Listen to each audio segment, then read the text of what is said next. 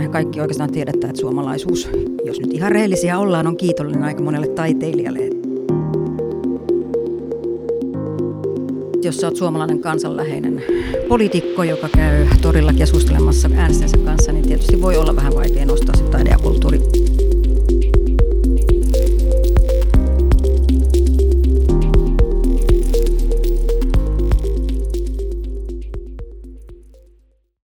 ketjuttaa sanat taide ja politiikka, saattaa viitata moneen eri asiaan. Jollekulle saattaa tulla mieleen eduskunta tai opetus- ja kulttuuriministeriö. Jollekin Banksin katutaide ja toiselle se sama Banksi painettuna Myanmarissa valmistettuun kahdeksan euron puuvillapaitaan. Taide voi olla poliittista lukemattomin tavoin ja politiikka vuotaa, hiipii ja hyökyy teokseen kuin teokseen. Mutta Millaista roolia taide näyttelee politiikan kiistaisissa kabineteissa? Politiikka on tunnetusti moniäänistä neuvottelua ja pluralistista polemiikkia, joten päätin konsultoida viisauden ehtymätöntä lähdettä, eli erinäisiä nettikirjoittelijoita taidepolitiikasta. Twitteristä livertää. Taide on yksi poliittisen kritiikin kanava. Olisi siis outoa, jos politiikka saisi ohjata omaa kritiikkiään. Hashtag taide, hashtag politiikka. Ja nettilehdessä kirjoitetaan, hyvälle kulttuuripoliitikolle on lopulta melko yhdentekevää, erottaako hän Jäänefeltin Edefeltistä. Paljon oleellisempaa on tunnistaa se rooli, mitä taide yleisemmin voi näytellä hyvän elämän etsimisessä.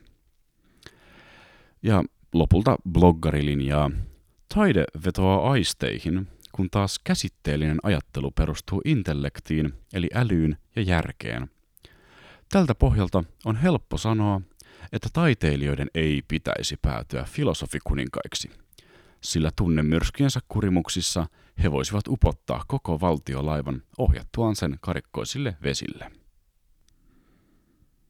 Se, joka kutsuu Suomea konsensuksen luvatuksi maaksi, ei selkeästi ole selannut Twitteriä tarkoitushakuisesti. Taidepolitiikan luonteen selvittämiseen tarvittanee laajempi koalitio ja kansleri näistä pykälistä valtiomiesmäisesti debatoimaan ja tiukan kollegiaalisesti neuvottelemaan saapuu Minna Sirnä. Minna on todella kokenut suomalaisen taidepolitiikan sen kaikilta puolilta. On hän toiminut esimerkiksi kansanedustajana, taiteen edistämiskeskus Taiken johtajana, taiteilijajärjestöissä, tutkijana ja myös kulttuuritoimen johtajana, joten aikamoinen lista löytyy. Taiteen ja politiikan risteymät, ristiaallokot ja syöksyvirtaukset linjat siis halussa. Minna, mikä on oma suosikki poliittinen taideteoksesi? No täytyy sanoa, että, että se poliittinen, taiteen poliittisuus on tietysti aina vähän pikkusen sen katsojan ja kokijan ja kuulijan silmässä, mutta ää, mun mielestä pelottava ajankohtainen poliittisuudessa on tällä hetkellä on Pablo Picasson Kernika, joka kuitenkin kertoo paitsi sodasta, niin myös ihmisvihasta. Ja tuhoamisesta. Ja tota, mun mielestä se on senkin takia niin kun ajankohtaisesti poliittinen, että siitä on tehty aika monta tulkintaa jälkikäteen. Ja tiedän, että esimerkiksi Suomessa kuvataiteilija Ville Löppönen on tehnyt ihan tuoreen oman tulkintansa tämän ajan Kernikasta. Kyllä, ja kyseessä valtavan kokoinen kubistinen Kyllä. maalaus Kyllä. Espanjan sisällissotaan sijoittuvasta Kernikan pommituksesta.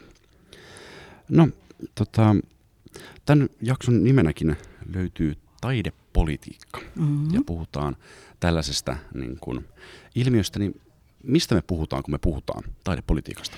No, kun mä nyt viime aikoina tutkinut noita Suomen poli- suomalaisten puolueiden poliittisia ohjelmia, niin se tietysti on aika häilyvä se käsite. Mutta se, mitä mä e, itse käytän mielelläni sitä, että se on niin kuin ammattimaisen taiteen ja niin kuin edistämistä ja sitten sen, että taiteilijoilla, jotka tekee ammattimaisesti tai aika usein myös oman työnsä ohessa tai muun työn ohessa ää, taidetta, niin että heillä on niin kuin toimintamahdollisuuksia toimia, että sitä edistetään. Ja taidepolitiikka tietysti voi myös olla myös kaikkea tätä vastaan. Että se voi olla myös siis toistepäin, että, että halutaan poistaa jotakin juttuja taiteen kentältä. Toi on hyvä lisäys. No tota, meillä ei Suomessa ole taideministeriö tai kenenkään ministerin salkussa ei lue taide. Mm. Niin tota, minkälaista rajavetoa me tähän niin kuin taidepolitiikan ja kulttuuripolitiikan välillä? Hyvä kysymys. Toi, siis Esa Pirnes, joka on tutkinut taide- ja kulttuuripolitiikkaa, on niin kuin myös rajannut sitä mistä me puhutaan, kun me puhutaan kulttuuripolitiikassa Suomessa.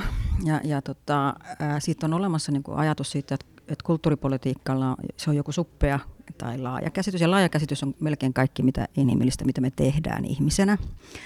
Ja suppea käsitys sitten, mitä ehkä Suomessa enemmän tässä kulttuuripolitiikassa kuitenkin tarkoitetaan silloin, kun sitä esimerkiksi budjettikirjasta lukee, niin, tota, niin silloin se on enemmän sitä, että se liittyy tähän niin kuin luovuuteen, äh, harrastamiseen, kokemiseen, äh, tekemiseen ja sitten niin taiteen, taiteen saralla. Et se on ehkä, ja, ja mä itse käyttänyt tuossa mun omassa omassa tutkimuksessani sitä, että, että mulla se on niin periaatteessa enemmän ehkä tätä, tätä, että se on meidän läsnä olevaa taidetta tai harrastettavaa taidetta tai, tai koettavaa taidetta. Tai sitten, että me ollaan jos, jonkun kulttuuri, oman kulttuurin omavan niin kuin, ihmisryhmän jäseniä. Missä tätä niin kuin, taidepolitiikkaa tehdään? Hmm. Voidaanko me rajata se johonkin paikkaan tai ainakin etsiä niin kuin, keskeisiä alueita? No itse asiassa taidepolitiikkaa tehdään ihan täsmälleen samassa paikassa, missä tehdään ylipäätänsä niitä asioissa, joista päätetään meitä, niin meitä koskevista asioista. Tai sitten sitä tehdään silloin, kun ollaan pyrkimässä johonkin sellaiseen asemaan, missä tehdään meitä, meitä koskevia niin kuin, päätöksiä. Ää, ja ja tota, tietysti keskeisessä, keskeisessä asemassa, jos miettii ihan niin kuin päätöksenteon kannalta, on kunnat ja, ja tota, ää, valtio ja käytännössä siis eduskunta ja, ja hallitus. hallitus mutta sitten kyllä siinä välimaastossakin aika paljon, että, että meillä on esimerkiksi alueilla, maakunnilla on, on tehtävää taide- ja kulttuuripolitiikassa – ihan lakisääteistä tehtävää. Samoin, samoin itse asiassa nyt silloin, kun tehtiin tämä sote-alue uudistus, niin sitten sit vahingossa kyllä lipsahti se pois siinä loppuvaiheessa, toivottavasti vahingossa, mutta sitten lipsahti pois, että siinä oli aika vahvasti myös tämä taiteen ja kulttuurin hyvinvointivaikutusten näkökulma ja sen edistäminen tota, niiden sote-alueiden luomissa mukana. Mutta mä uskon, että sitä tehdään myös niin kuin jatkossa myös ihan näillä meidän sote-alueilla. No tota, aloitetaan vaikka siellä niin kuin valtion tasolta, niin ää, minkälaista valtaa eduskunta käyttää, kun tehdään taidepolitiikkaa? Ää, minkälaisia ää, keinoja on, millä tavalla sitä taidetta ohjataan tai tuetaan? Tai... Hmm. Joo, no valtiolla tietysti on, valtillahan on siis tietysti ensinnäkin se yllättävä, yllättävä raha, Eli, eli aika paljon määritellään valtion budjetissa siitä, mikä on semmoisen vähän varmemman rahoituksen piirissä olevaa taiteen tekemistä. tekemistä. Eli sillä on aika paljon, eli, eli meidän kulttuuriinstituutiot on pitkälti ää, ainakin osittain valtion rahoittamia. Ja siitä viime kädessä päättää tietysti aina Suomen eduskunta. Ja tuossa nauraskelin just, että esimerkiksi mä oon, mä oon ollut tuon taidetestaajien, tämä joka on näiden suomalaisten kahdeksasluokkalaisen SKR ja ja tuon äh, Svenska Kulturfondenin yhteishanke, niin, niin tota, kahdeksasluokalla tarjotaan taidetta. Niin se on kuuluisa tämmöinen pikkujouluraha eduskunnassa. Eli siis taidepolitiikkaa tehdään muun muassa sillä tavalla, että mahdollistetaan kahdeksasluokkalaisille taite, taide, taiteen kohti ja kulttuurin kohtaamisia.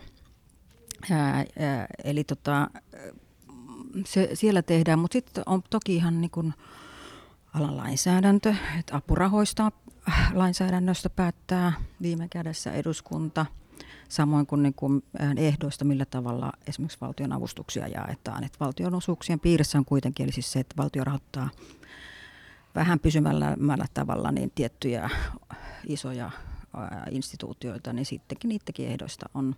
Mutta sitten yllättävä kyllä taiteesta ja kulttuurista myös, niin kuin, tai, tai, ja taiteen ja kulttuurin niin kuin, toimintamahdollisuudessa päättää sosiaalipolitiikassa, aluepolitiikassa, että, ja, ja, ja jopa, jopa niin kuin viennin edistämispolitiikassa jossain vaiheessa määriteltiin, mitkä taiteen alat ovat sellaisia, että niitä kannattaa viedä eteenpäin.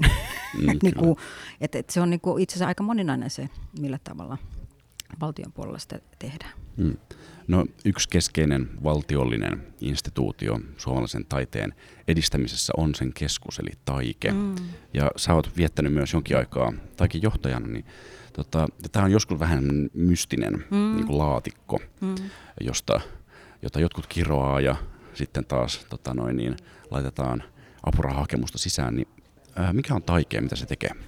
No taikea on siis, äh, silloin tietysti vähän pitempi historia tämmöisenä luottamuselin elin, niin kuin organisaationa enemmänkin, mutta ää, Taike on nykyään opetus- ja kulttuuriministeriön alainen virasto, että samanlainen kuin museovirasto tai, tai tota, kavi, kavi, eli siellä on muitakin virastoja ministeriön niin kuin alaisuudessa tällä taide- ja kulttuurikentällä.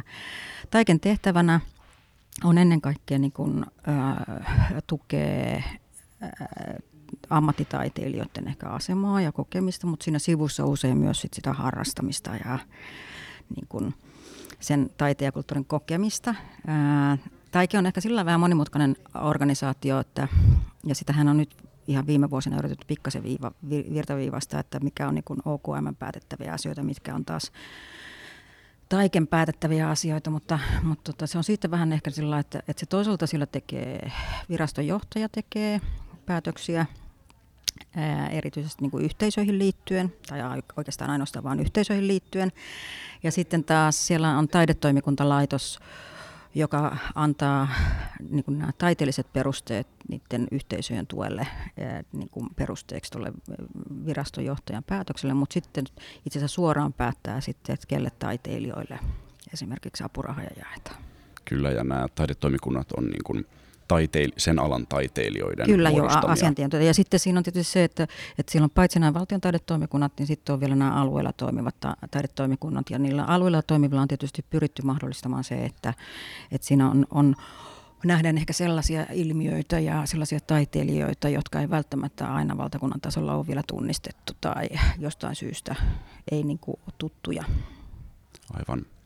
No kun olit ihan niin Taiken johtajana, niin tämän niin rahoittamisen lisäksi, joka on mm. keskeinen mm. Taiken toiminnin Taiken sivuilla ainakin lukee, että se on myös asiantuntijavirasto mm. ja tuottaa tällaista, niin oliko, äh, millainen tämä rooli oli silloin sun näkökulmasta ja minkälainen, niin jos sanotaan vaikka niin agenda toimia mm. Taike on taidepolitiikassa? Joo, ta- taide, ta- Taikella on ehkä vielä vahvempi rooli myös ihan tiedon tuottajana tälle niin kuin kulttuuri- ja taidepolitiikan saralle, että, että lähinnä se, että se tietopohjan laajentaminen ihmisillä, että, että vaikkapa mitä niille taiken rahoille tapahtuu tai minkälainen on, on, on niin kuin, sehän Taike on ollut mukana kulttuuripolitiikan tutkimuksen säätiön kanssa, Kuporen kanssa, niin tota, esimerkiksi tämmöisiä kulttuuriparometreja luomassa, jossa mietitään sitä, että niin kuin pyritään luomaan ää, poliittisellekin päätökselle ja, ja tietysti totta kai muillekin niin kuin, niin kuin tämmöistä tietopohjaa.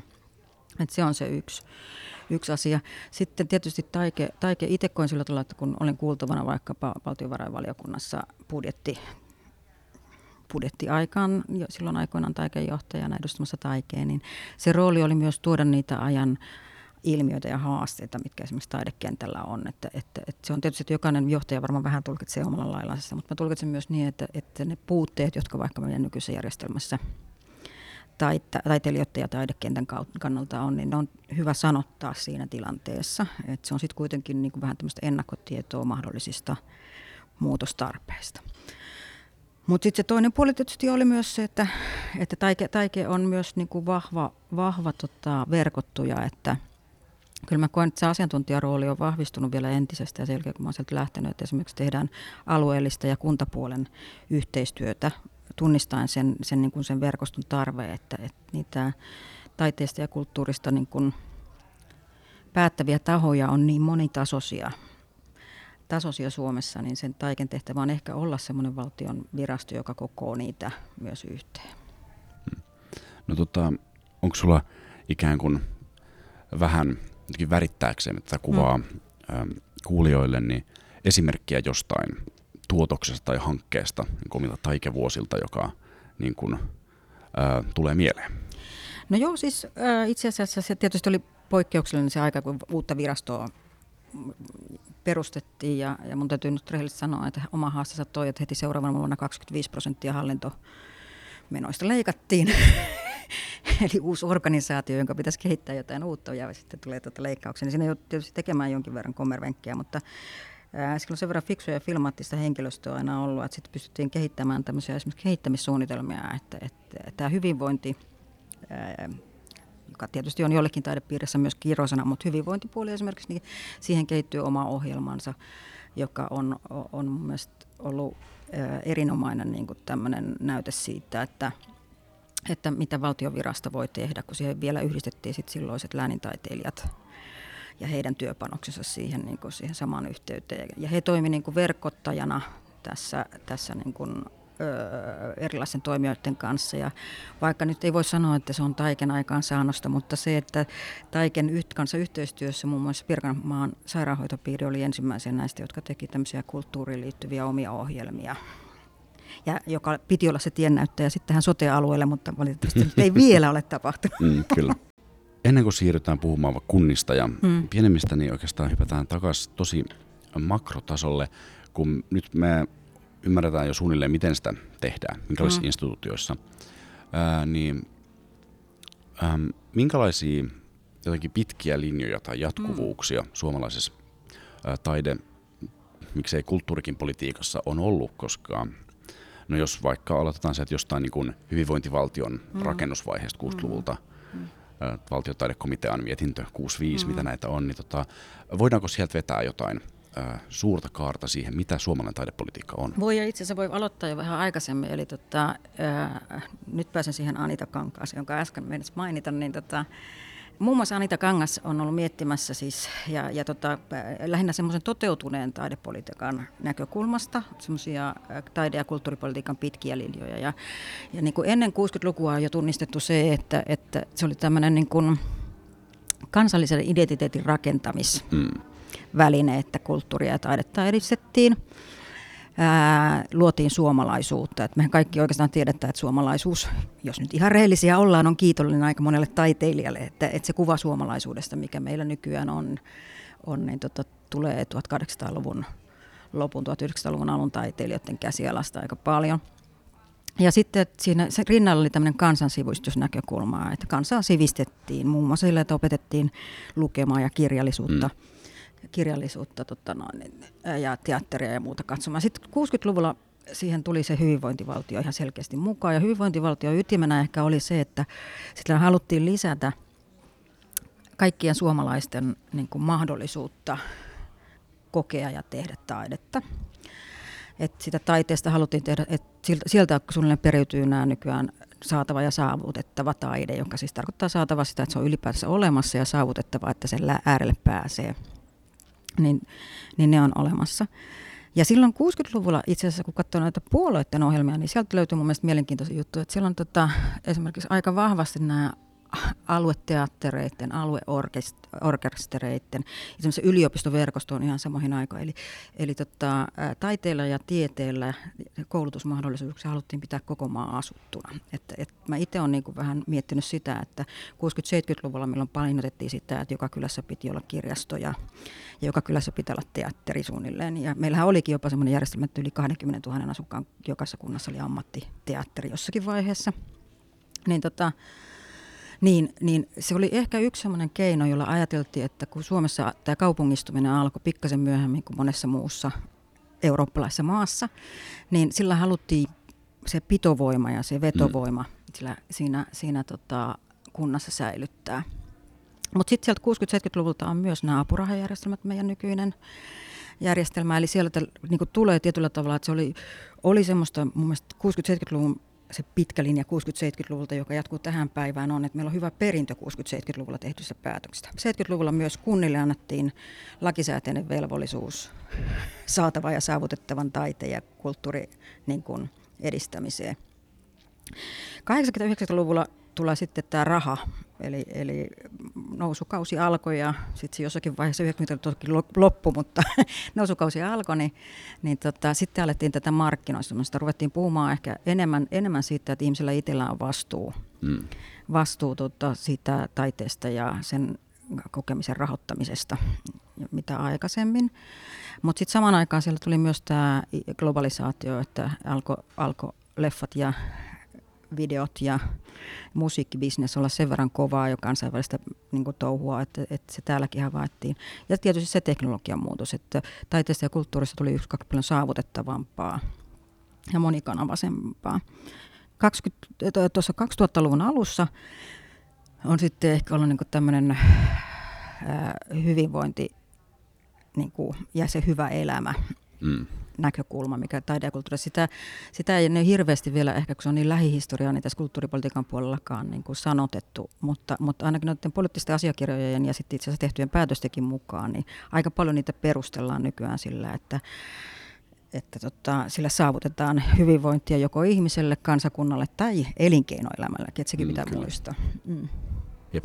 Itsekin omassa kandidaatin tutkielmassani tutkinut juuri tuota ja, ja tosiaan taiteesta on niin kuin, ää, pidempää ikää ja se vielä niin kuin parempaa, että se on niin kuin osa arvokasta Mm. vanhuutta ja toisaalta Mm. myös sairaalapotilaiden niin kuin hyvinvoinnin jotenkin niin kuin Mm. olennainen Mm. tekijä. Saanko mä tähän sanoa yhden kommentin, että se mikä on hauskaa, tota, nyt- tai hauskaa ja hauskaa, mutta on ollut mielenkiintoinen havainto noissa poliittisissa ohjelmissa, siis esimerkiksi lasten, lasten kulttuuri tunnistetaan jo 50-luvulta, mm. että se Mm. ei suinkaan ole, niin kuin, vaikka se 80-luvulla ehkä alkoi lyödä läpi sitä, niin kuin muutenkin, mutta että se on tunnistettu jo aikaisemmin, mutta, mutta tota, sitten kun puhutaan taiteesta ja kulttuurista ja lapsista, niin lapsi on aina aktiivinen toimija, että, että se on harrastaja ja se kyllä. tekee itse.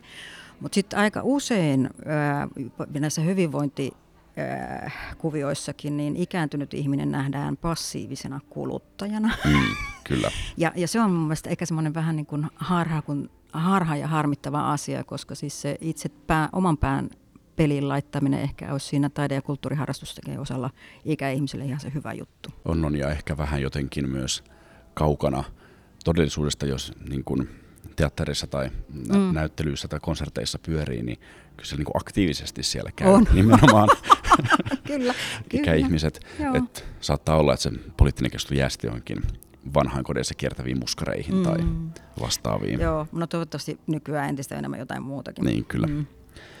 No tota, tuossa meillä on nyt niin kuin makrolinjat, joista sä oot ollut aktiivisesti tänne niin kuin loppuvaiheessa Mm. niin kuin mukana. Ja vähän eri rooleissa, kun sä oot toiminut sekä kansanedustajana Mm. että sitten näissä niin kuin instituutioissa, Mm. jotka myös ehkä haluaa kansanedustajilta jotain, niin miltä tämä niin kuin taidepolitiikka, mm, ei pelkästään keskustelu, vaan ehkä se niin kuin kokonaisuus, onko se jotain eroa, miten se näyttäytyy kansanedustajalle tai sitten näissä niin kuin taideinstituutioissa toimivalle?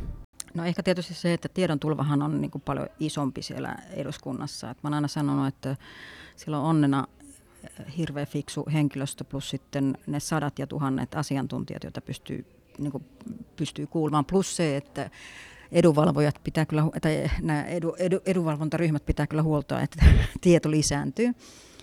Et ehkä ehkä niin kuin se, mikä kansanedustajana oli niin kuin, että löysi niitä verkostoja tosi helposti, löysi keneltä kysyä, ää, löysi myös verkostoja eduskunnan sisältä. Mm.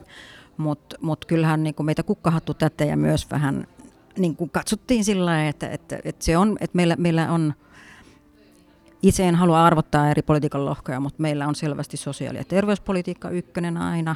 Ja se, että näköjään politiikassa pitää meritoitua sen alan ihmisenä, vaikka sun niin kuin oma ydinosaaminen tai kiinnostus olisi jossakin pikkasen sen sivussa. Ää, mutta se, että, että ja sitten semmoinen yksityiskohta, mitä mä niin sanoin, että mähän on pudonnut eduskunnasta.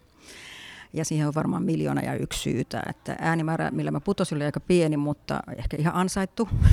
mutta se, että se mistä mä huolustun, että siinä samana vuonna putosi muutama muukin taide- ja kulttuuri niin kuin, puhuja Mm. eduskunnasta eri puolueista. Eli, eli ää, et se ei ole seksikäs ala niin kuin politiikan puolella puhua.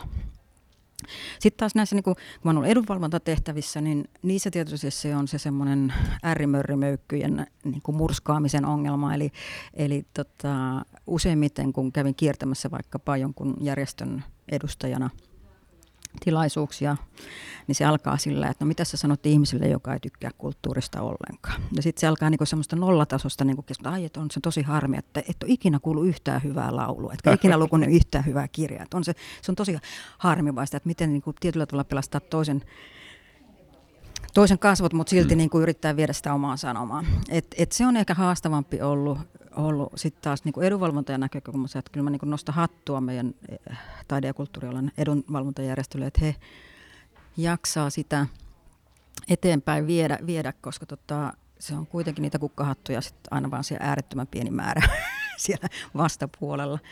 Mutta sitten ehkä se viraston ja nyt tämä nykyinen niin kuin virkatehtävä tuolla Orimattilassa, niin ne on ollut semmoinen semmoisia, että, että siinä niin kuin alkaa näitä syy-yhteyksiä nähdä ehkä paremmin. Ja, ja, ja se, että ymmärtää myös tietyllä tavalla itse tehdä sellaista duunia, että ei syöksy paikalle ja ole se, joka tietää. Mm, Koska sehän on edunvalvoja ja toisaalta taas niin kuin ehkä myös kansanedustajan mm, tehtävä kyllä. olla. Että hänen pitää ymmärtää vastata kaikkiin kysymyksiin. Mutta että, että niissä rooleissa ehkä enemmän se on ollut sitä verkkojen, verkkojen tekemistä ja, ja tota, sit, sit sitä semmoista kontaktipintaa niin kuin tavallisiin poliittisiin päättäjiin, jotka, jotka tota, sit kohdattaessa kuitenkin pystyy niin kuin paljon avautumaan, mitä he itse tarvitsevat tietoa. Mm. No, tota, mainitsit tuon Orimattilan ja sen, mm. että sä oot siellä onko se kulttuuritoimen? Kirjasto- ja kulttuuritoimen. Kir- kirjasto- ja kulttuuritoimen. Meillä on Kirkkonummella sama yhdistelmä. niin, tota, ää, niin ja nyt kun ollaan Kirkkonummen kunnan mm.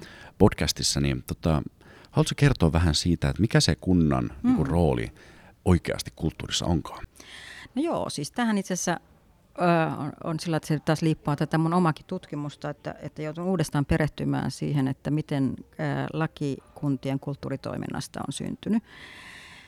Eli itse asiassa jo aika varhaisessa vaiheessa 60-70-luvulla tunnistettiin, että kunta on avainasemassa siinä, että taiteeseen ja kulttuuriin liittyvät oikeudet ja mahdollisuudet toteutuu. Eli se, ihmisillä on mahdollisuus kokea, kokea harrastaa ja tehdä taidetta ja kulttuuria.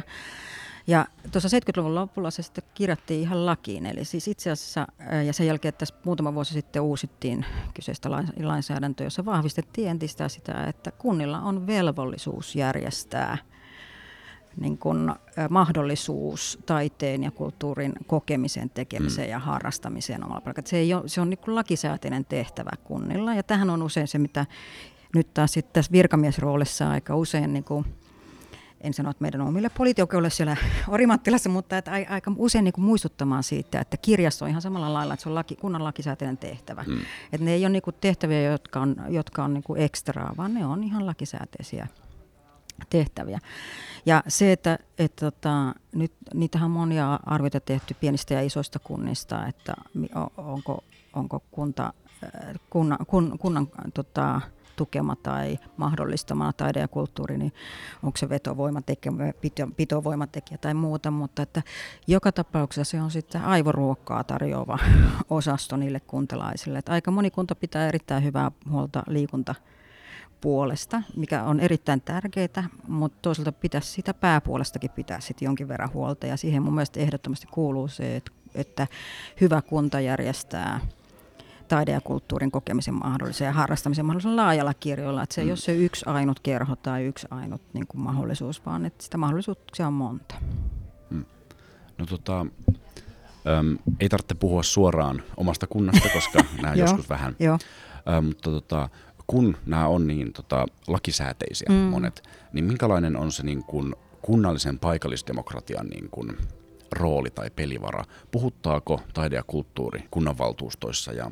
Joo, no, no juu ja ei. Et kyllä, kyllä puhuttaa, eli siis onhan niitä niin kuin, tosi mielenkiintoisia aloitteita esimerkiksi ää, valtuutetut tehnyt eri kunnissa, niin jossa, jossa mietitään just sitä, että miten niitä kohtaamisen paikkoja tai taide, taidekulttuurilaitoksia tai sit harrastamisen mahdollisuuksia lisätään. Et kyllä se puhuttaa. Ja, ja tota, sitten mä, mä olen aina sanonut, että, että sillä kunnanvaltuutetut toimii niillä tiedoilla, mitä heillä on. Et se on myös tietysti meidän virkamiesten tehtävä vähän, vähän niin kuin kertoo, että, että mitä mahdollisuuksia olisi tai mitä toiveita olisi. olisi. Ja, ja tietysti avainasemassa itse asiassa on kyllä ne kuntalaiset. Että sit jos kuntalaisilla herää tarve, että ei nähdä ja kokee ja tehdä jotakin, ja ne osaa sanottaa sitä sitten niille omille niin kuin valtuutetuilleen tai muille luottamushenkilöille siellä kuntaorganisaatiossa, niin, niin, niin ne useimmiten niin kuin tapahtuu. Mutta se, mistä mä olen esimerkiksi huolissa, että sitten kun sitä, se, meillä on semmoisia, että ehkä ne ei olekaan niistä ihan niistä luottamushenkilöistä niin kyse, kyse aina, vaan se voi olla sitten kollegasta siinä toisella sektorilla. Mm. Eli, eli, eli mä olen esimerkiksi hirveän huolissaan siitä, että, että kun mä olen käynyt läpi noita harrastamisen Suomen mallin kuntia, josta aina kivasti kyllä nostetaan ylös ne, jotka on tehneet niitä kulttuuri- ja taidejuttuja siinä mallin aikana, mutta, mutta kun katsoo todellisuutta, ää, e, mulla ei ole nyt ihan tietenkään tilastollista faktaa tässä, mutta kun olen seurannut näitä kuntia, niin iso osa kunnista toteuttaa su- Suomen, harrastamisen Suomen mallia liikuntapainotteisesti. Mm. Ja sitten kun katsoo taas sitä listaa, niin siellä kymmenen kärjessä, mitä yleensä ne koululaiset haluaa, niin noin puolet on sellaista, joka on taidetta ja kulttuuria. Et, et, et Sitten taas niinku se, että, että ja, et näistä, niinku niistä päätöksistä kuitenkin pitkälti päättää, että mitkä, mitkä otetaan mukaan näihin, näihin tota, tämän tyyppisiin prokkiksiin, kuin harrastamisen Suomen malli on, niin niistä päätetään usein virkamiesvoimin. Hmm. Eli et se on se, missä ehkä niinku enemmän mun mielestä vielä pitäisi tehdä sen ää, kulttuuri- ja taiteen arvostamisen eteen tai tunnistamiseen, sen tarpeen tunnistamiseen niin kuin, tota, töitä. Niin kyllä, että tässäkin on mahdollisuus vaikka kuntalaisille järjestäytyä, tuoda niin kuin toiveita, kyllä. tarpeita esiin. Ja... Joo, kyllä. Ja tämähän on semmoinen, että, että, että en tiedä mikä kirkkonumen tilanne on, mutta aika monessa kunnassa kuitenkin on semmoinen, semmoinen ehkä niin kuin sanotaan 10 vuoden, 15 vuoden pommi edessä, että, että useimmat nämä aktiiviset kulttuuriorganisaatiot, yhdistykset, kuorot, niin niitä veturoi ää, eläkkeellä olevat ihmiset. Kyllä. Ja niitä uusia sinne ei ole löytymässä. Ja tämä, tämä on sillä huolestuttava, kun aika monen kunnan, kunnan kulttuuritoiminta on sitä, että annetaan sitä avustusta sille kulttuuriyhdistykselle.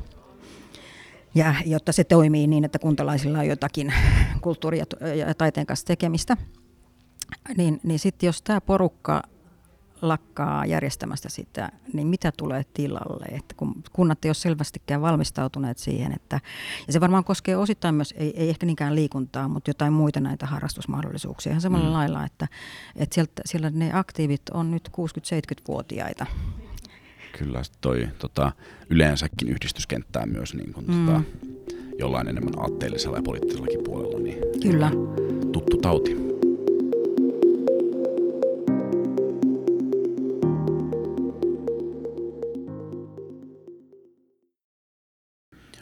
Politiikkaakin, kuten niin kuin ta- taidepolitiikkaa voi, tai kulttuuripolitiikkaa voi ymmärtää niin kuin laajasti ja kapeasti, mm. niin samoin ihan politiikkaa yleensä mm. niin kuin perinteisesti. Perinteisesti voidaan joko rajata instituutio, poliittisiin instituutioihin, mm. jotka tekevät politiikkaa, hoitavat yhteisiä asioita. Mm. Tämmöinen niin kuin hyvin jotenkin mm, lähestyttävä tapa ajatella, että mitä se politiikka onkaan. Mutta me voidaan myös katsoa laajemmin ja mm. ajatella, että politiikka on laajempi kokonaisuus niin kuin yhteiskunnallisia kiistoja ja mm. niin kuin vallankäyttöä ja vähemmän formaalia tota, niin kuin järjestäytymistä, mm. yhteistyötä, ää, niin onko Suomessa jonkin sortista tällaista laajemman käsityksen niin kuin informaalia taidepolitiikkaa? No on varmaan joo. sehän on tietysti taas sitten, että kuka sitten taas määrittelee, että se on nyt välttämättä taidepolitiikkaa, mutta että on joo. Joo, ja sitten musta tuntuu, että esimerkiksi tällä hetkellä taidepolitiikkaa tai, tai sitä voisi pitää taidepolitiikkana myös, että meillä käydään tällä hetkellä taiteella ja kulttuurilla kulttuurisotia. Joo, että sitä voidaan tehdä niin kuin, ää, esimerkiksi osana kulttuurisotia, että määritelläänkin, että niin kuin, mikä, mikä on vaikkapa oikeanlaista toimintatapaa ja, ja muuta.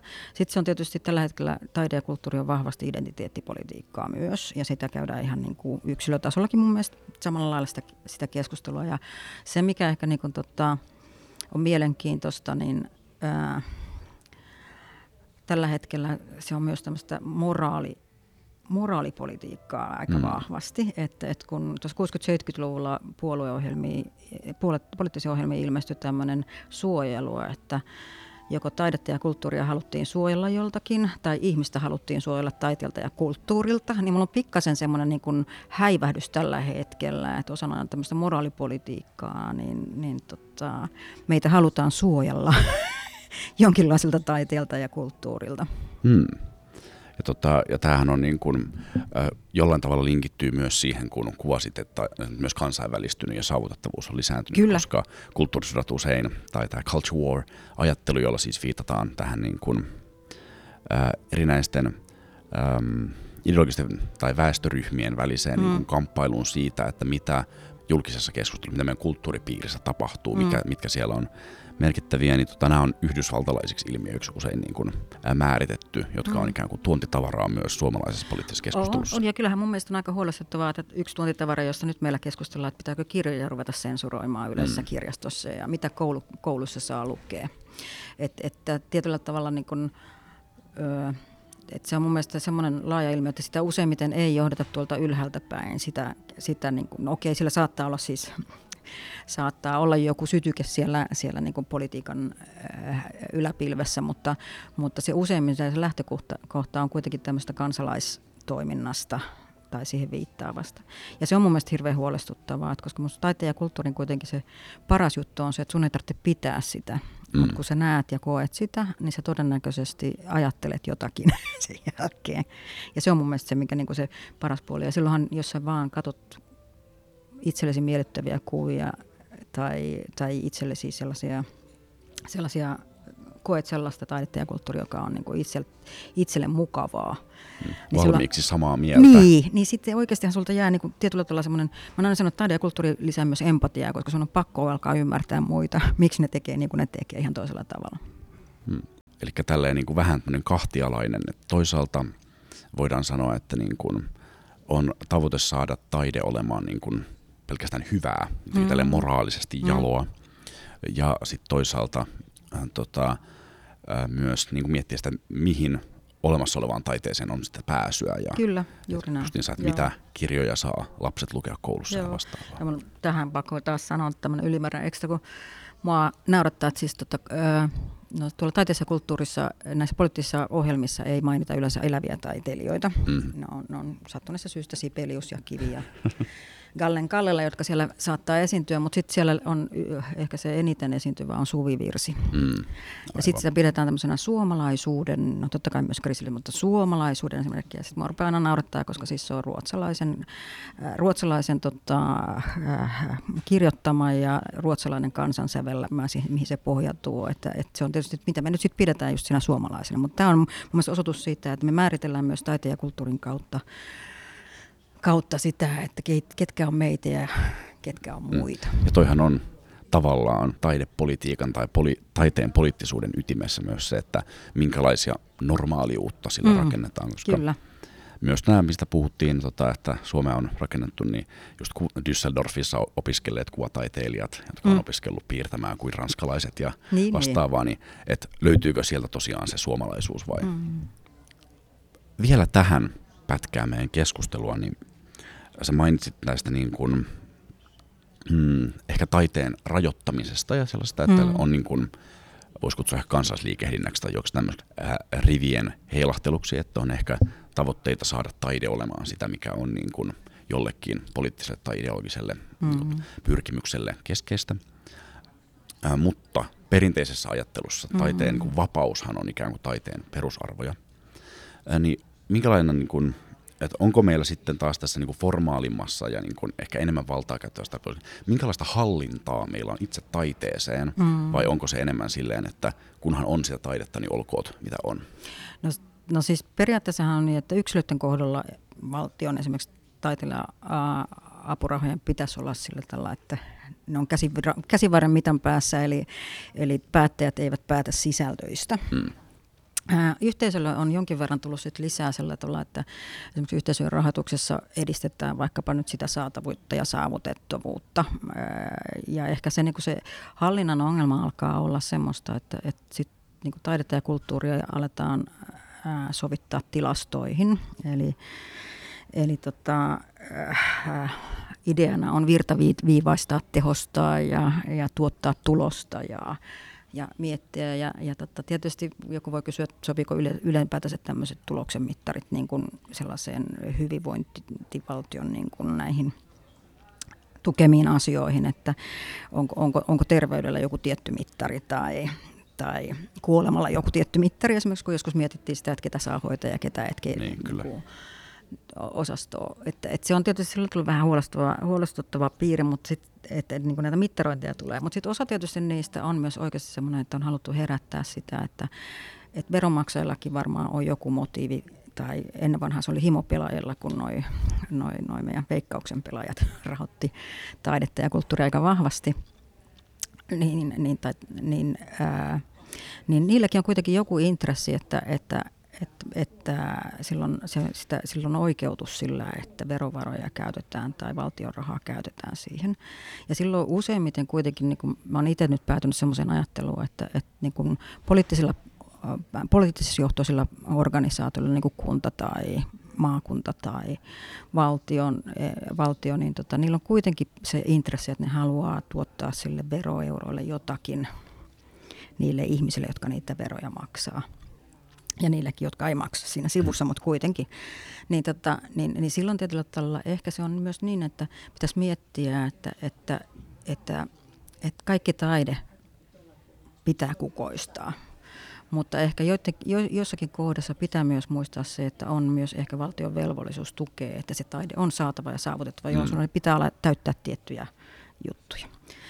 Ja sitten tietysti tuo lainsäädäntö on se, millä, millä sitä, millä sitä niin kuin hallitaan sitä aika paljonkin ja, ja sillähän ollaan myös muokattu meidän kenttää, että et meillä pidetään elinvoima tai halutaan jatkuvuutta joillekin ää, yhteisöille, jolloin se tuetaan pitkään, jolloin se tietyllä tavalla saa, tekee se ristiriita, että kun vain äärellinen määrä rahaa käytössä, niin silloin joku muu asia jää tukematta. Että onhan nekin aina valintoja, valintoja, mitä siinä on. Kyllä, ja nämä niin kun, problematiikat tulee ehkä etenkin yleisradio liittyvässä keskustelussa mm. Suomessa jotenkin, koska siinä se niin kun, taide ei ole aina niin, niin kun, mm. ilmeistä tai se ainoa, niin ehkä mm. tämä jotenkin tuloksien vaatiminen siitä, että kuinka monta avausta mikäkin mm. dokumentti saa Yle Areenassa määrittää sen, että oliko se hyvä niin. tuotanto. Mua aina naurattaa, kun tota SMP, ää, tota, puolet on tehnyt myös ihan siis kulttuuripoliittisia ohjelmia ohjelmia. Ja SMP on vuonna 1974 tehnyt esimerkiksi kulttuuripoliittisen ohjelma, joka ehkä olisi ihan kovaa kamaa näinäkin aikoina. Niin siellä esimerkiksi otetaan just kantaa siihen, että Yleisradiolla on aika vahva rooli ollut radioteatterin kautta. Mm.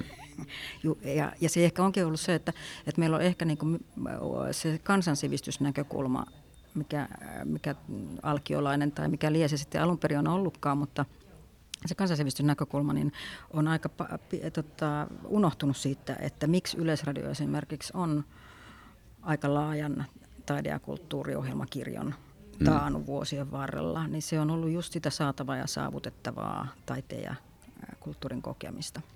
No me tässä keskustelun niin kuin varrella, sä oot moneen kertaan viitannut siihen, että kun sä oot näitä puolueiden ohjelmia lueskellut. Ei se mitään, toi on ihan luonnollinen reaktio omaan tutkimusaiheeseen. Tota, ää, niin, haluaisitko nopeasti kertoa niin kuin meille kaikille vielä, että kun se on tituloitu tutkijaksi, olet jotain tutkinut, niin mitä? Joo, eli siis tota, mä oon käynyt yli 1400 poliittista ohjelmaa läpi 53 puolueelta, jotka on toiminut ku, nyt viimeiset 60 vuotta. Eli osa, osa, osa puolueista on ollut tämmöisiä kestohittejä, niin kuin iso osa näistä eduskuntapuolueista nykyään, mutta sitten siellä joukossa on paljon näitä, jotka on ollut muutaman vuoden ponnahduksia. Ja, ja siis mä oon yrittänyt selvittää sieltä, että mitä päämääriä, niin kuin, että miksi niin kuin puolueet haluaa kirjata ylipäänsä taide- ja kulttuuria asioita tuonne ohjelmiinsa. Ja sitten, että mitä päämääriä niissä kirja, kirjauksissa tietyllä tavalla on luettavissa ja mitä, mikä motivoi niitä puolueita. Ja, ja siis äh, muthan niin kuin yllätti se, että, että mä oon aina itse ollut sitä mieltä, että Suomessa poliitikot puhuu ihan liian vähän tota, taiteesta ja kulttuurista, mutta puolueet on kirjoittanut aika paljon. et, et kuitenkin äh, yli puolessa niistä ohjelmista on taiteeseen ja kulttuuriin liittyviä kirjauksia löydettävissä, mitä mä oon läpikäynyt. Käynyt, ja mä oon niin sieltä tunnistanut sillä tavalla, että on, on tämmöinen päämäärä, ihan, ihan niin aika fiksu päämäärä, että edistää niin kuin täysmittaisesti tai rajatusti niin kuin mahdollisuutta ja oikeutta taiteen ja kulttuurin kokemiseen, tekemiseen ja harrastamiseen. Että se löytyy sieltä aika paljon. Ja toinen on sitten se semmoinen ihmisenä kasvaminen. Eli, mm.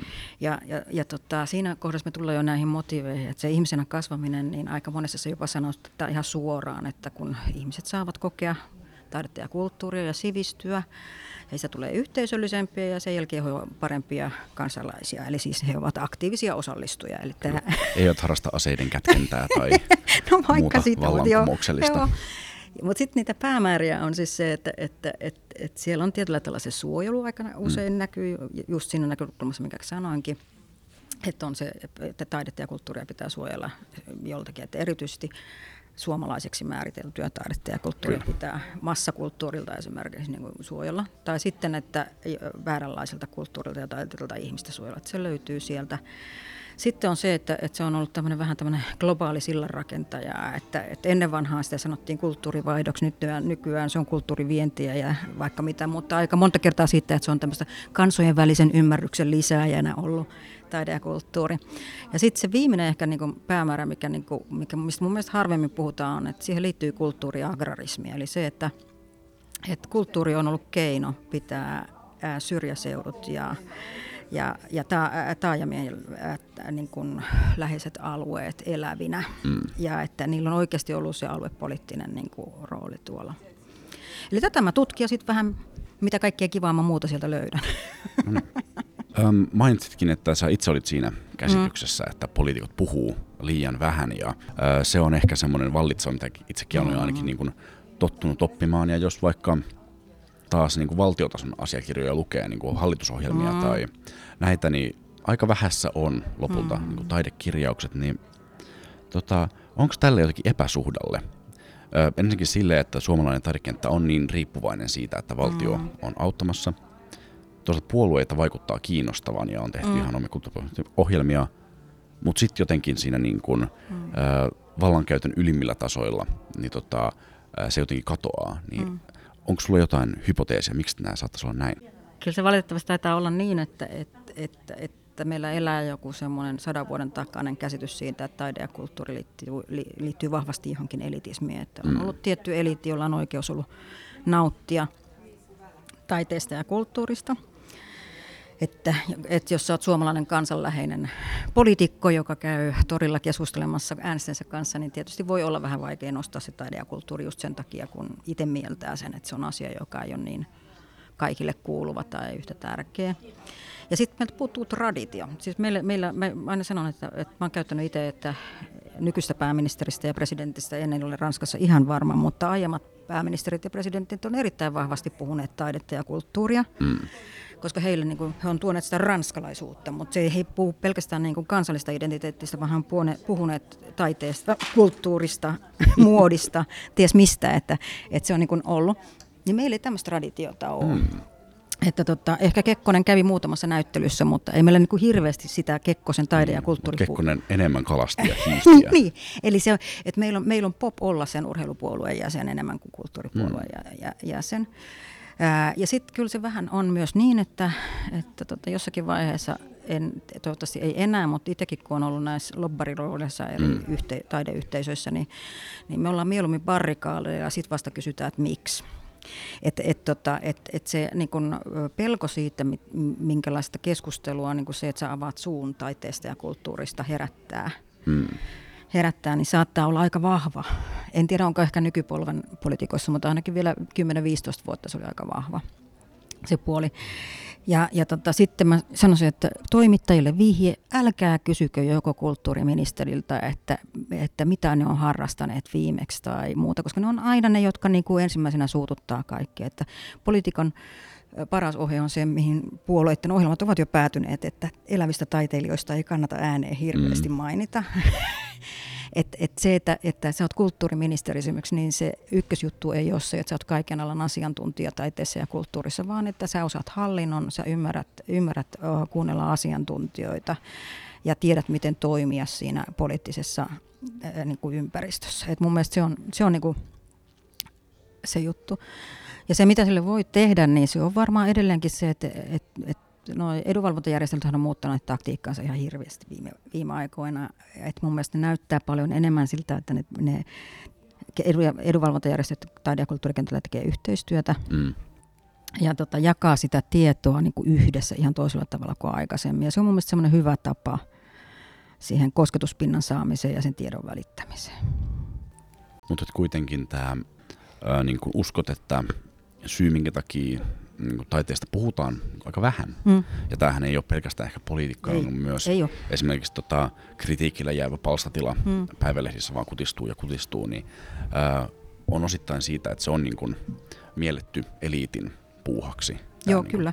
Ja, ja, ja mun, mähän olen huolissaan sitä, että ää, se oli muistaakseni 2007 eduskuntavaaleissa oli ensimmäistä kertaa kulttu, siis televisioitu kulttuurivaali tentti, joka koski siis kulttuuriasioita. No silloin oli ehkä jotain no, nostetta, muutenkin oli käyty eduskunnassakin aika paljon keskustelua tästä aiheesta. Mutta mä olin tosi huolissaan, että aika monesta ihan valtakunnallisestakin vaalikoneesta puuttuu taiteeseen ja kulttuuriin liittyvät kysymykset täysin. Eka kertaa mun mielestä niin kuin pitkään aikaan, mm. vaan niin kuin nyt eduskuntavaalien alla. Ja kyllähän sekin on myös totta, että, että, että äh, lehtien, yhti, y, kun meillä on yhä vähemmän ja keskitytymmin media, media niin kuin omistuksessa, niin siellä jaetaan samaa juttua paikkakunnasta riippumatta ja lehdestä riippumatta. Ja sitten todella tämä, mihin itsekin mainitsin, se kritiikin niin kuin kriisi, mikä mun mielestä on todella sääli, että mm. tällä hetkellä miten vähän niin kuin kritiikkiä on, on esillä tuolla, niin, niin tota, ää, taidehan on sitten kätketty sinne kuoli-ilmetusten taakse. Et se on niin kuin jotenkin semmoinen perinne ollut, että liikunta, on, liikunta ja urheilu, kuten sanottu, edelleenkin mulla ei ole mitään liikuntapuoluetta eikä urheilu, urheilua vastaan, mutta se, että, että se tietysti se epäsuhta siinä, mm. siinä näkyy, että, että mitä me, meillä, meillä Suomessa edelleenkin myös media tuntuu arvostavan enemmän niin kuin fyysisyyttä mm. kuin tätä, mitä sitten pään sisällä tapahtuu. Aivan. Ehkä se elitismi, kun sehän voi niin kuin kahdella, se voi olla kahdella mm. tavalla ongelma poliitikolle tai taiteesta puhujalle ihan niin kuin mm. formaalin politiikan ulkopuolellakin, niin äh, siinä on se mahdollisuus, että joko ikään kuin taiteen ja kulttuurin niin kuin rajautuminen tietyn eliitin, niin se on estänyt sen, että ei ole sitä niin kuin tatsia mm, siihen mm. taiteeseen. Tai sitten on tämä, mihin sä itse viittasit, jos ymmärsin oikein, että ei haluta vaikuttaa niiltä tyypeiltä, mm. joilla on se niin kuin, mm. niin kuin jotenkin olennaisena osana mm. opera, baletti, teatteri, mm. Mm. taidemusiikki. Joo. Niin onko nämä kummatkin, onko toinen jotenkin vahvempi, kun sä oot paljon myös poliitikkoja tavannut elämässä aikana. Niin... No kyllä se ehkä tota, ää, ää, mä luulen enemmän, että se on kuitenkin sitä, että, että sitä uskallusta vaan yksinkertaisesti puhua mm. taidetta ja kulttuuria on vähemmän, että siihen ei rohkaista. Ja sitten se, että, että, että mä aina sanon, että mä oon onnellista sukupolvea siinä mielessä, että kun mä olin pieni, ja siitä on jo monta kymmentä vuotta, niin, tota, niin silloin Suomessa, Suomessa tota levisi sellainen ajatus, joka toteutuu ainakin isompien paikkakuntien, ei kaikkien paikkakuntien, eikä kaikkien lasten kohdalla, mutta että taide ja kulttuuri tuli niin kuin lasten luo. Hmm. Ää, vahvasti kirjastot oli koulujen yhteydessä. Et sulla oli niin se arjen kontaktipinta pienestä lähtien niin kuin, ää, siihen taiteeseen ja kulttuuriin. Niin kyllähän mä esimerkiksi peruskoulun opetussuunnitelmaa kun katselen, niin minne ne häviää ne taideaineet yksi, kaksi.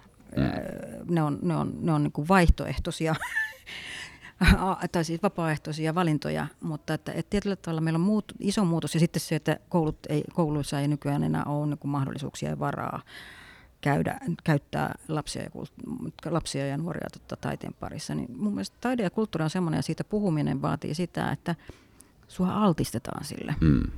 Että jos ei sua altisteta, niin en mäkään tykkää kaiken näköistä ruoasta, jota mä en ole ikinä maistanut, koska mä en tiedä, tykkääkö mä vai sitä en. Niin, eli toiveena on, että saataisiin nuoresta alkaen kyllä. monenlaista kulttuuria. Kyllä, kyllä. Ja se, että, että niinku sen, sen sanottaminen, että sitä ei välttämättä ensimmäisenä, se, siinähän noin taidetestajat on itse asiassa aika hieno prokkis ollut, että ne on myös toivoneet, että ne lapset ja nuoret, jotka kokee sen, tai nuoret tässä tapauksessa, jotka kokee sen, sen äh, taiteen, niin sanottaa sitä, mm. niitä kokemuksia, ja niistä on kuulemma ollut tosi hienoja keskusteluja käyty niistä, niistä. Ja se ei todellakaan tarkoittanut sitä, että ne on pitänyt kaikesta, mitä ne on nähnyt, tai, tai ne on tykännyt kaikesta, mistä ne on nähnyt. Että se on niin kuin, niin kuin ollut tosi hieno. Mutta se sanottaminen mun mielestä on vielä niin kuin se kakkosjuttu. Että se ykkösjuttu on kuitenkin se, että, että nyt esimerkiksi me ollaan täällä hienossa museossa taulujen äärellä, niin mä altistun koko aika sille, että mä näen ne. Niillä on oltava joku vaikutus muhun siihen. Niin se mahdollistaminen, että annetaan niin kuin aivoille ruokaa, mm. ja sitten vasta sen jälkeen, kun sä oot saanut sitä aivoruokaa tarpeeksi, niin sitten sä rupeat miettimään, tykkääkö sitä ja et, tai et. Hmm.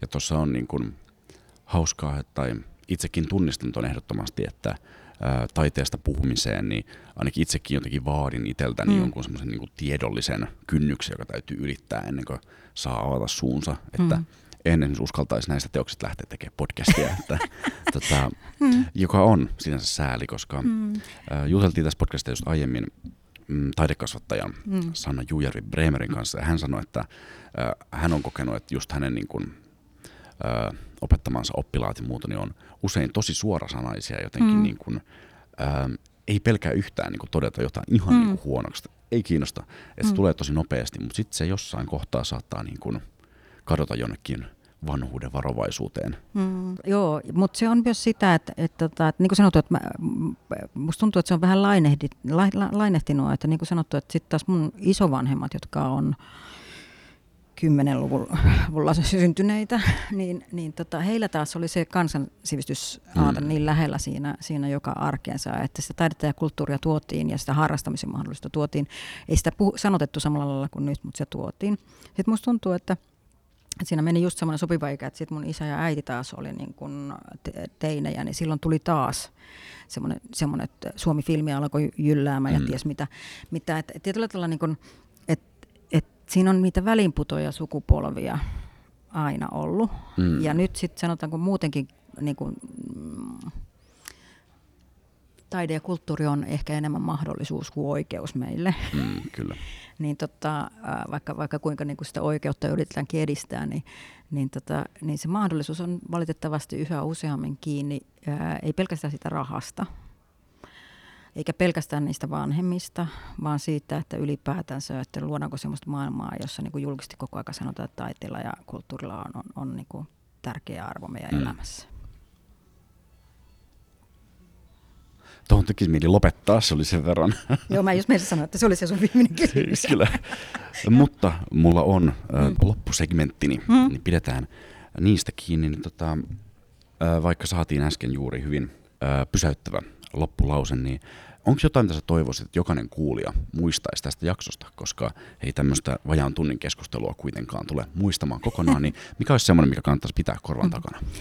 No siis sanotaanko näin, että, että ehkä se tärkein juttu ei niinkään ole se, että on, mitä taide, taide- ja kulttuuripolitiikassa tehdään, vaan se, että taide ja kulttuuri on tärkeä osa meidän arkea. Ja, ja tota, että se on kuitenkin semmoinen asia, joka mun rakkain kirjani ihmisoikeuksien, tai YK on ihmisoikeuksien kansainvälinen julistus jo vuonna 1948 muistaakseni sanottiin, että meillä kaikilla on perustavanlaatuinen oikeus taiteeseen ja kulttuurin tekijänä, kokijana ja ja niin kuin harrastajana, niin, niin mun mielestä se, sen muistaminen, että se on oikeasti semmoinen oikeus, että jos me pidetään muistakin oikeuksista kiinni, niin pidetään kiinni siitäkin. Mahtavaa. Ja sitten, kuten ollaan todettu, taide on moninainen mm. kenttä, siinä on joskus hankala saada kiinni, niin meillä aina vieras suosittelee kuulijoille jotain taiteen ilmiötä, tekijää, teosta, happeningia, ö, tota, virtausta, mm. joka on sun mielestä jäänyt vähän liian vähälle huomiolle.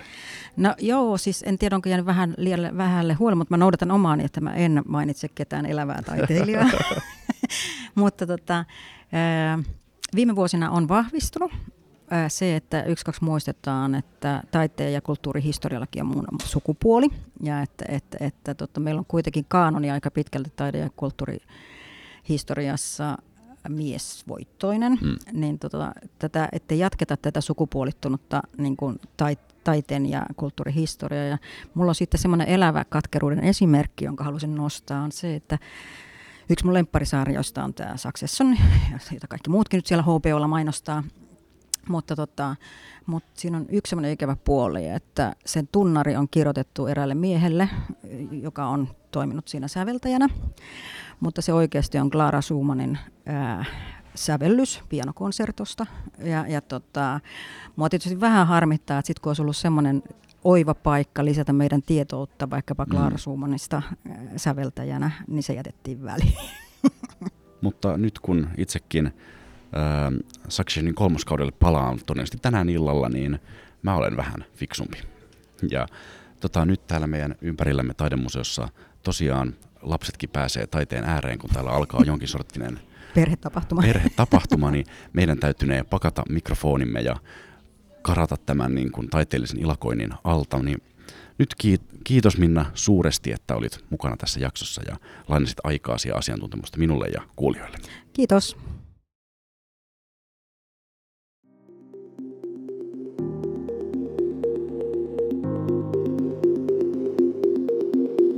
Tämä oli Kirkkonummen kunnan kulttuuripalveluiden taiteesta podcast. Sen toimitti, leikkasi ja liimasi minä, eli Toivo Hursta.